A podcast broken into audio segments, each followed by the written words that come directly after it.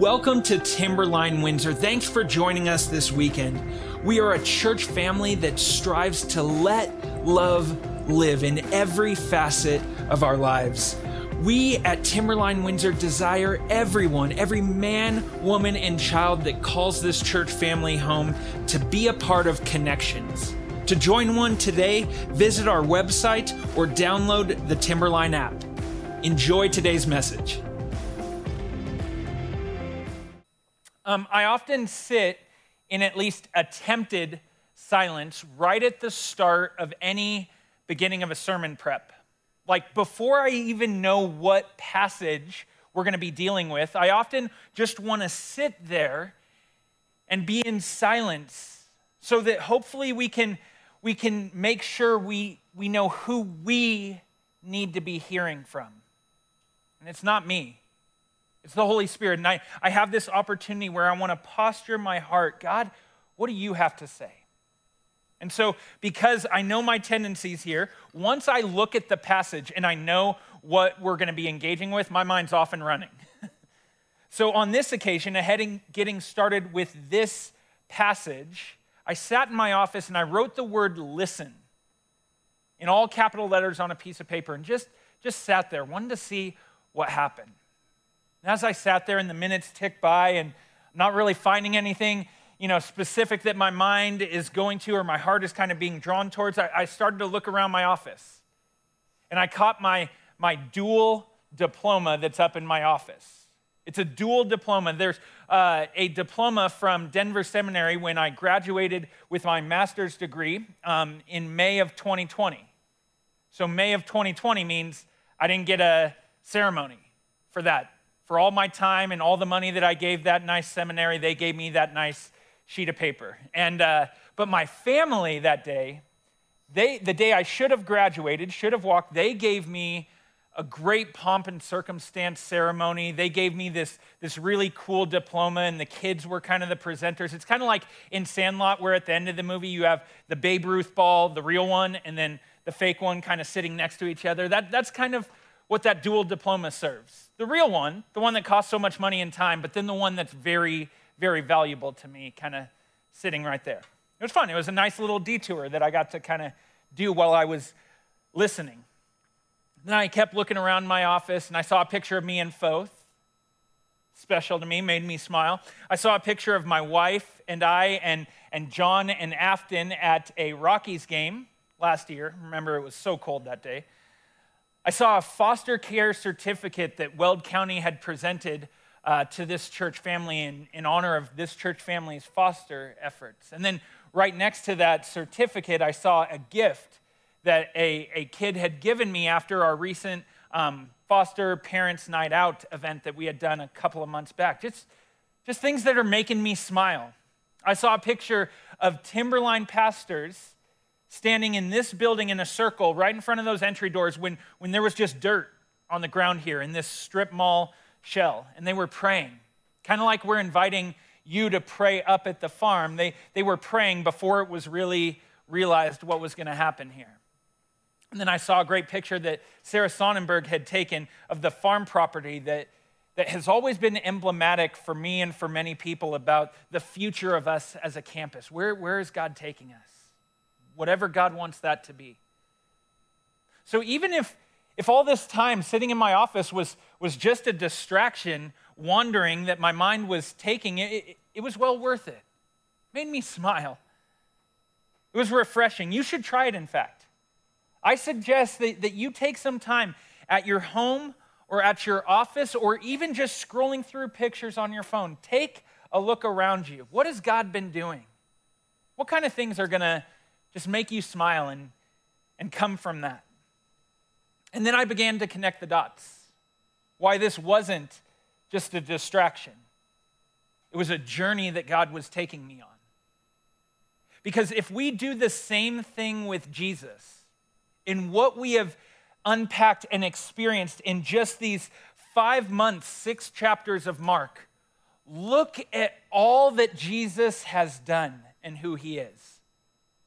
In just these last 5 months that we've covered this, you got baptized by John the Baptist, tempted by Satan, calling his disciples, healing many, numerous episodes under that description, preaching and teaching and demon cleansing, enduring family rejection, storytelling, calming a storm, master over disease, master over unclean spirits, enduring hometown rejection, losing his cousin to murder, feeding thousands with just a Lunchable,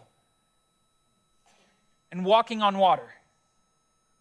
From just what we've seen, the mastery and the power and the authority of Jesus is undeniable. How many of those episodes do you think you need to see in order to believe that he's God? How many do you think the disciples needed to see in order to believe that he is who he says he is? Look around at Jesus. He's powerful, he's authoritative, he's master over all things.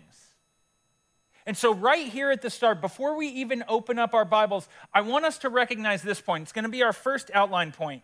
If Jesus' mastery is so undeniable, we should probably listen to him, right? Especially on how he has intended faith to work. Because I don't think those two things necessarily go together for us. Believing that Jesus is master and actually listening to him. In fact, I know that they don't always go together. You would think that somewhere in Mark chapter 7, it'll start off with a verse like this. After seeing Jesus walk on water and all the other things that Jesus had done, all the other great wonders, the disciples followed him and did whatever he said. You'd kind of expect for that to be next, right? But it isn't. And it isn't in your life. And it isn't in my life. We can unwaveringly believe Jesus is Lord, slap it on our cars, on our social media bios, and even Sunday plans. But do we let him establish how our beliefs and our actions and our lives are going to go? Who calls the shots? Lord or me? Are we as faithful in following his lead, his will, as we are in proclaiming faith in him? I want us to continue taking this deeper because, of course, once I did allow myself to finally look at, well, what passage are we getting into? Shocker upon all shockers, it's exactly where the Spirit was leading. So let's take this a little deeper. If the mastery of Jesus is so undeniable, we should probably listen to him. So when his word, or in this account, Mark chapter 7, his voice corrects us, what should we do? The world around us is at least consistent with their answer. I am not going to abide by what the Bible calls me to do because I don't believe in the Bible. That's consistent. What's inconsistent is believers saying, I wholeheartedly believe this. I know Jesus is Lord, but I'm not going to follow everything he says for me to do. That's inconsistent. And some of us might use the word, instead of inconsistent, hypocritical. So why is inconsistency, why is hypocrisy such a big deal? That's what we're diving into in this passage. In we go. Mark chapter 7, verse 1. It'll be on the screens if you don't have Bibles or Bible apps open. Now, when the Pharisees gathered to him with some of the scribes who had come from Jerusalem, they saw that some of his disciples ate with hands that were defiled, that is, unwashed. Okay, so these Pharisees have their nicely washed hands full with Jesus. His popularity is swelling. And reinforcements are called from Jerusalem, from headquarters. The scribes come to investigate and convict, all based on Jesus' swelling influence. They got to start controlling this. It's getting out of hand. And across this passage, one of the things that's really interesting is you see Mark doing a little bit of creative narration. there's some things that he's not sure that you and I are going to connect, some background knowledge that we need. And so he puts that in parentheses like he's about to do with verse 3.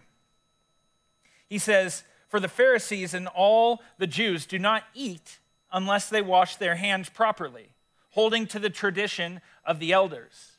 And when they come from the marketplace, they do not eat unless they wash. And there are many other traditions that they observe, such as washing of cups and pots and copper vessels and dining couches." Okay, narrator disclaimer over, side note over, he keeps going with this story. "And the Pharisees and the scribes asked him, 'Why do your disciples not walk according to the tradition of the elders, but eat with defiled hands?'" So like there usually is with the Pharisees, they have a legitimate launching point for their accusations here. This practice for the Jews. And washing hands before meals, not exactly a bad idea, right? But I would hope that none of us, if someone eats something with unwashed hands, I would hope none of us call them spiritually defiled or unholy. They're just dirty. What happened here is that the Torah foundation of a person washing or cleansing themselves, especially before ceremonial duties that we see back in Exodus 30, verse 19, and chapter 40, verse 12. It was a exercise that they would do before a specific ceremony. The tradition of the elders interpreted that. The tradition of the elders, that's people that had the role, the responsibility of taking Torah and applying it to people's everyday life, kind of like a modern day pastor. And that tradition of the elders later made the ritual hand washing a matter of holy cleanliness, or the lack of doing it, a matter of unholy defilement. Not only is it something you can do, maybe even should do, but it's something that will make you spiritually unclean, unpresentable to God. And that's where Jesus speaks up. Verse 6, "Well did Isaiah prophesy of you hypocrites, as it is written," and he quotes Isaiah here, "'This people honors me with their lips, but their heart is far from me. In vain do they worship me, teaching as doctrines the commandments of men.'" And then he addresses them directly. "You leave the commandment of God and you hold to the tradition of men." Jesus is equating their religious judgment with heartless lip service. For one, your teachings on holiness, the things that you develop into doctrines, the things everybody must do in order to be presentable before God, those are commandments from men, not God. You're making up your own rules about holiness. On the first point, pause and reflect. Where has the tradition of men led people away from the commandments of God? Where have people or societies or even churches expounded upon, added, tweaked, or even removed what God has said as a commandment? Where you might find legalism in those environments, you won't find anything that's effective in cleansing a person, dealing with that issue of defilement. And what's even worse than just being ineffective is that the traditions of men lead people away from the commandments of God. Just throw it all out. Focusing more on commentary, interpretations, maybe even loopholes than allowing God's word to guide us. Check your value systems. Check your influencers. Check your church and your pastor. Are they leading you more and more to the heart of God's word or away from it? Or are they missing the heart of the matter? That's the second issue with the religious judgment of the Pharisees and the scribes. Your actions are merely external. It's all an act. You're like the Hippocrates. That was the name for the Greek actors at a time. You're just actors. Modern day word would be thespians. You're just out there acting, putting on a show of righteousness. Your hearts are far from me. Jesus, the master the authoritative one, keeps teaching. Verse 9. You have a fine way of rejecting the commandment of God in order to establish your tradition. For Moses said, honor your father and mother, and whoever reviles father and mother must surely die. He took it seriously, apparently. But you say, if a man tells his father and his mother, whatever you would have gained from me is Corban, that is, given to God, then you no longer permit him to do anything for his father or mother, thus making void the word of God by your tradition that you have handed down. And many such things do you do. So reminding ourselves that why are we listening to what Jesus has to say here? Because he's the water-walking, demon-cleansing God. We should be hanging on every word he says. And here he is saying that the law, even the most clear things in the law, like honoring your parents, taking care of them when they're getting older, especially in this society, honoring your parents, that's something very clear. You can't really twist that one up. But it can find its way into such warped religious red tape that it completely misses the heart of the matter. So often law, Jewish law, was intended to protect the otherwise weak and vulnerable. In this case, parents in a degrading phase of life. If a person declared that the funds that they had reserved for the care of their parents later in life, they had set that away. Okay, that's for mom and dad when they get old and I need to take care of them. Okay, and if a person declares that Corban, that is dedicated to the Lord, not only can't it be used and the parents can't benefit from it at all, but they don't even need to give that money to the church. They can use it on themselves. Go buy themselves a new mule or something like that. It's this weird, strange loophole that makes no sense based on what was the heart of the matter originally. Hey, care for your parents, care for the vulnerable. And somehow the Pharisees got in there and they warped it into this loophole that made no sense, completely missing the whole point of the law in the first place. And Jesus is going, you do stuff like that all the time. You miss the heart of God because you're creating your own religion, your own way of doing this. Remember, why do we listen to him when he says this is how it should be done? He's master. Listen to him. And many such things you do, Jesus said. You are far from the heart of God and the commandment, teaching as doctrines the commandments of men. And the great master continues teaching, and here he kind of circles back. He goes from the warped perversion of missing the mark and honoring your parents, the loophole, and now he goes back to missing the mark with ritual hand washing. And he called the people to him again and said to them, hear me, all of you, and understand there is nothing outside a person that by going into him can defile him. But the things that come out of a person are what defile him. Don't worry so much about being spiritually unclean because your hands didn't get washed and some dirt might have got on some food and then in your mouth and now you're spiritually unacceptable to God. Stuff from the outside can't warp and pervert and make your heart unacceptable to God. It's the things that come out of a person that are what defile him. Verse 17, and when he had entered the house and left the people, his disciples asked him about the parable. And he said to them, then are you also without understanding? Do you not see that whatever goes into a person from outside cannot defile him, since it enters not his heart, but his stomach and is expelled?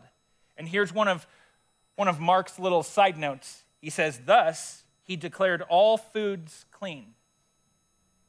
Verse 20, and he said, what comes out of a person is what defiles him.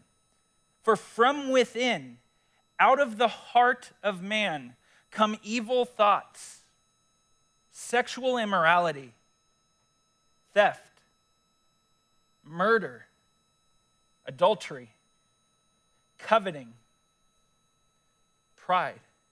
wickedness, deceit, sensuality, envy, slander, pride, foolishness.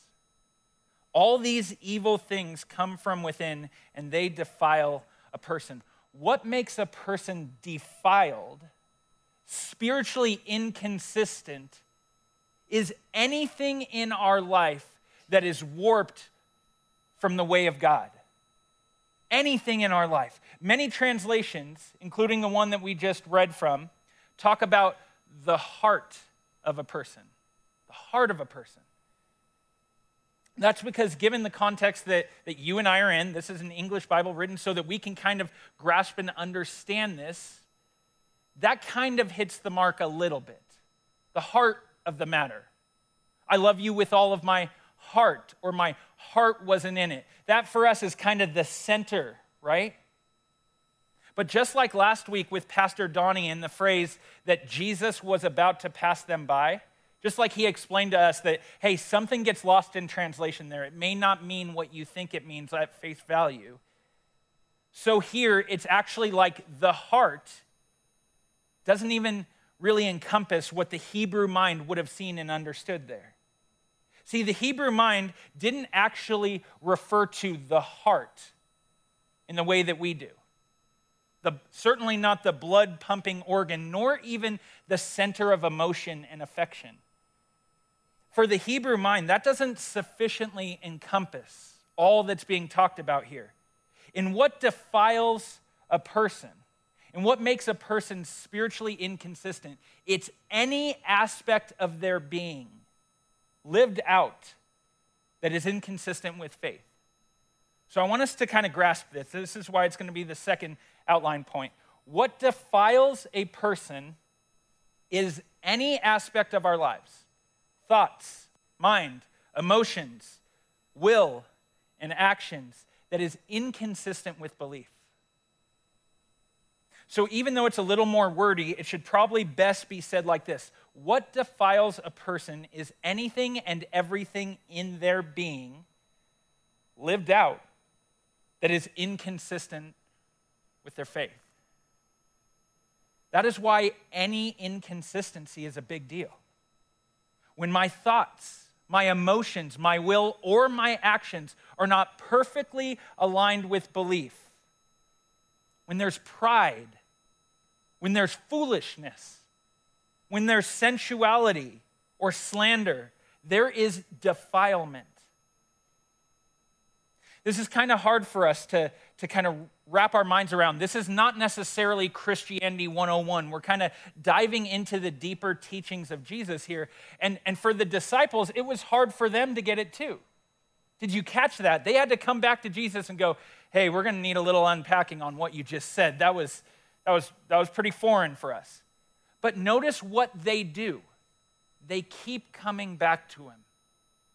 They gradually learn more and more, slowly but surely. And on this present topic at hand for them, ceremonial laws and food, the laws distinguish between clean and unclean foods in order to instill an awareness of things being set apart for God. That's what holiness means. Some of us kind of bristle at the word of being holy. I don't want to be holy. I don't want people to see me as holy. If holy simply means set apart for God, yeah, you do. You want to live holy. And the distinction between clean and unclean things represented that there was a barrier between the things of creation and full, unlimited fellowship with God. That's kind of an important object lesson that God established all the way back with Moses. That distinction separation between us and God is going to be there because sin. We put it there. God needs us to know that it's there. And a critical question at what we would say is probably the heart of the matter is whether something that becomes unclean or defiled can ever become clean again. Can hand washing do it? Can ritual do it? Can sacrifice do it? What can make me clean again? That's leading us closer and closer to the kind of consistency that Jesus is after. And actually, it's leading us to answer the question of whether we should operate and live based on clean and unclean foods and rituals. Here we go. Jesus, the master, taught that defilement primarily happens how? From a person's heart, translation, mind, emotions, will, or actions, is defiled, is lived apart from their faith, consistency with their faith. And this is why it's so important to understand who Jesus is and what he's after, because if that defilement that exists in my life is thoroughly removed, every grain of it removed from my life, and that happens for us by the atonement of Jesus, then the ceremonial laws have played their role, and they're no longer needed. I got to say that again, because that's what the master is teaching, and that's the answer to the question of, should we still be operating in clean, unclean food distinctions and ceremonies and rituals? If the defilement of a person's whole heart is thoroughly removed, and for us, that happens perfectly and completely by the once-for-all atonement of Jesus, then the ceremonial laws have sufficiently played their role and are no longer required. That's straight from the master. I'm much more interested in what's inside of you and lived out in you, he says, than just the rituals that you do.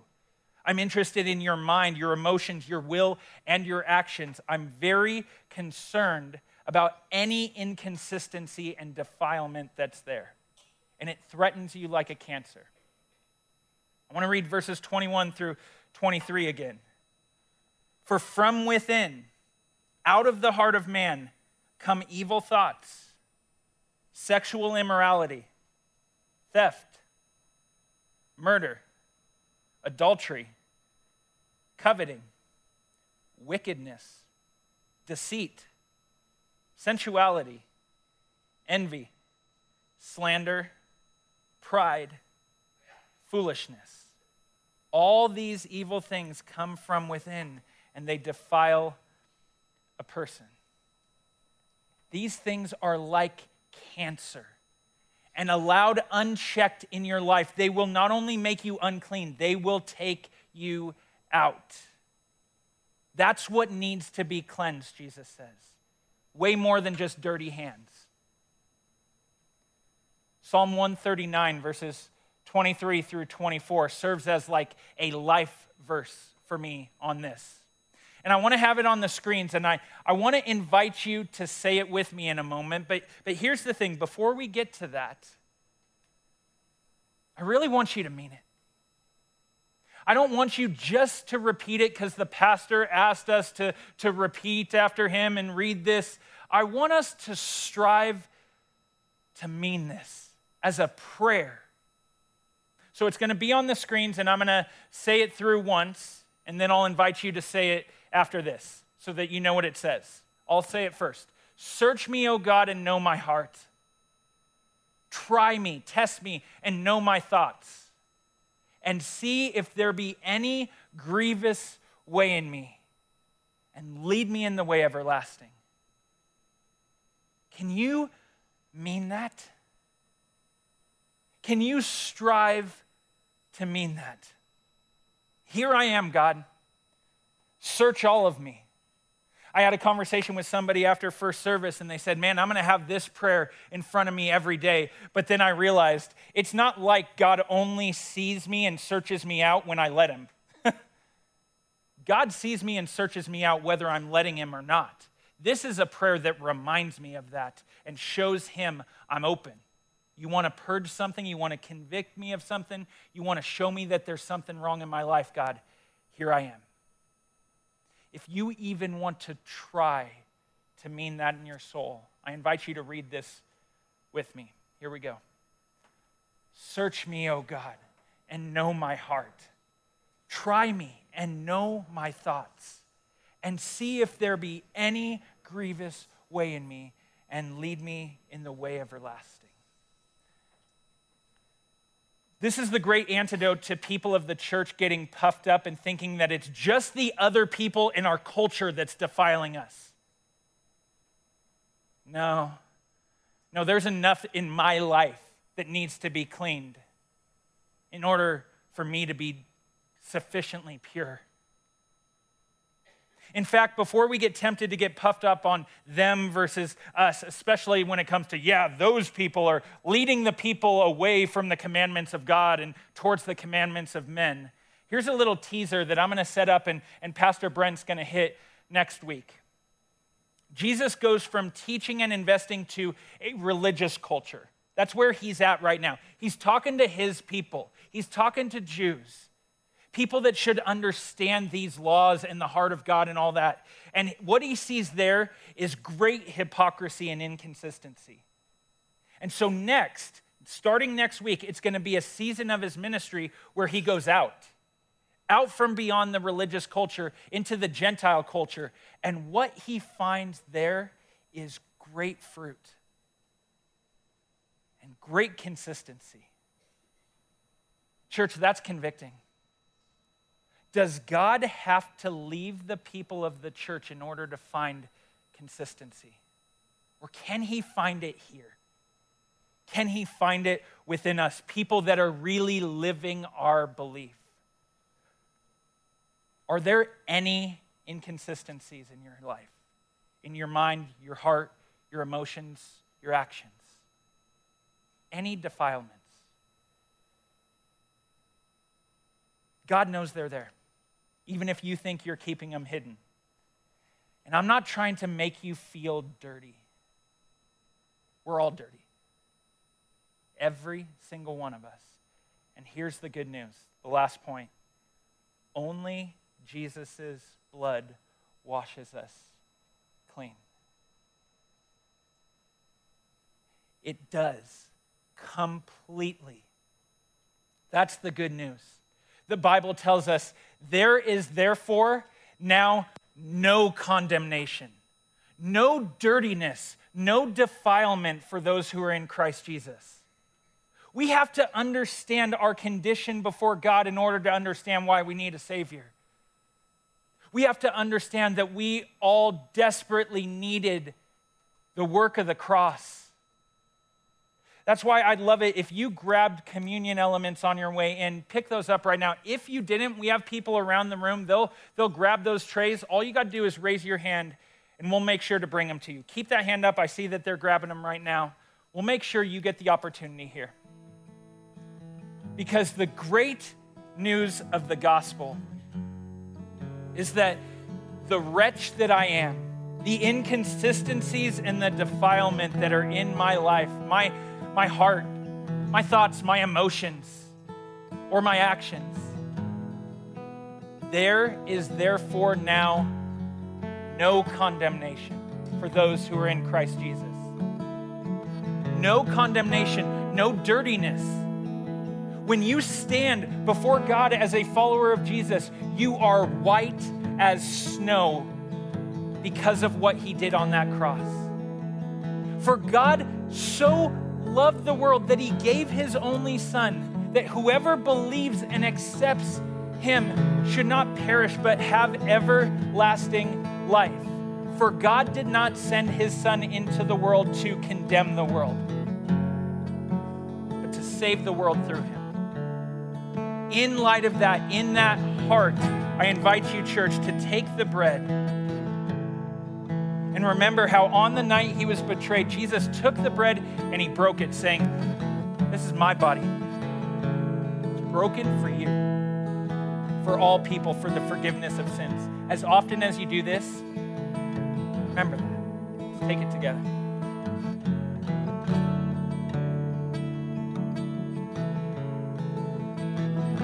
He took the cup and he said, "This cup is the new covenant in my blood, shed for you and for all people, for the forgiveness of sins."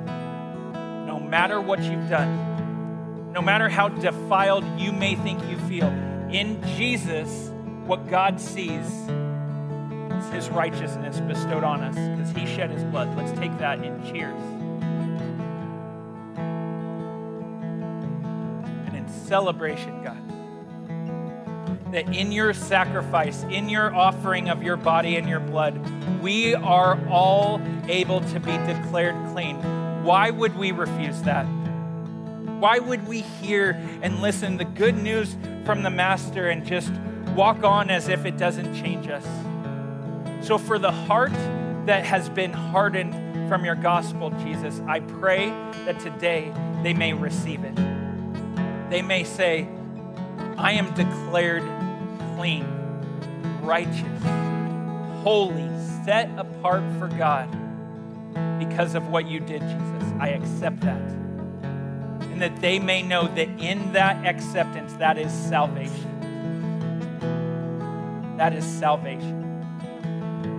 Help each and every one of us live whole lives, thoughts, will, emotions, actions that are consistent with this great truth of a God that loves us, of a God that pursues us, God that offered us forgiveness we could never cleanse on our own, declares us holy and righteous, and now lives a new life in us and through us so we can share that great message with others. Oh, we got a lot to celebrate, church. In Jesus' name we pray. Amen. We hope you encountered the love and power of Jesus in today's service. If you're interested in giving, for joining serving opportunities, and much more, visit timberlinechurch.org/connect. Have a great week. Go be the church and let love live.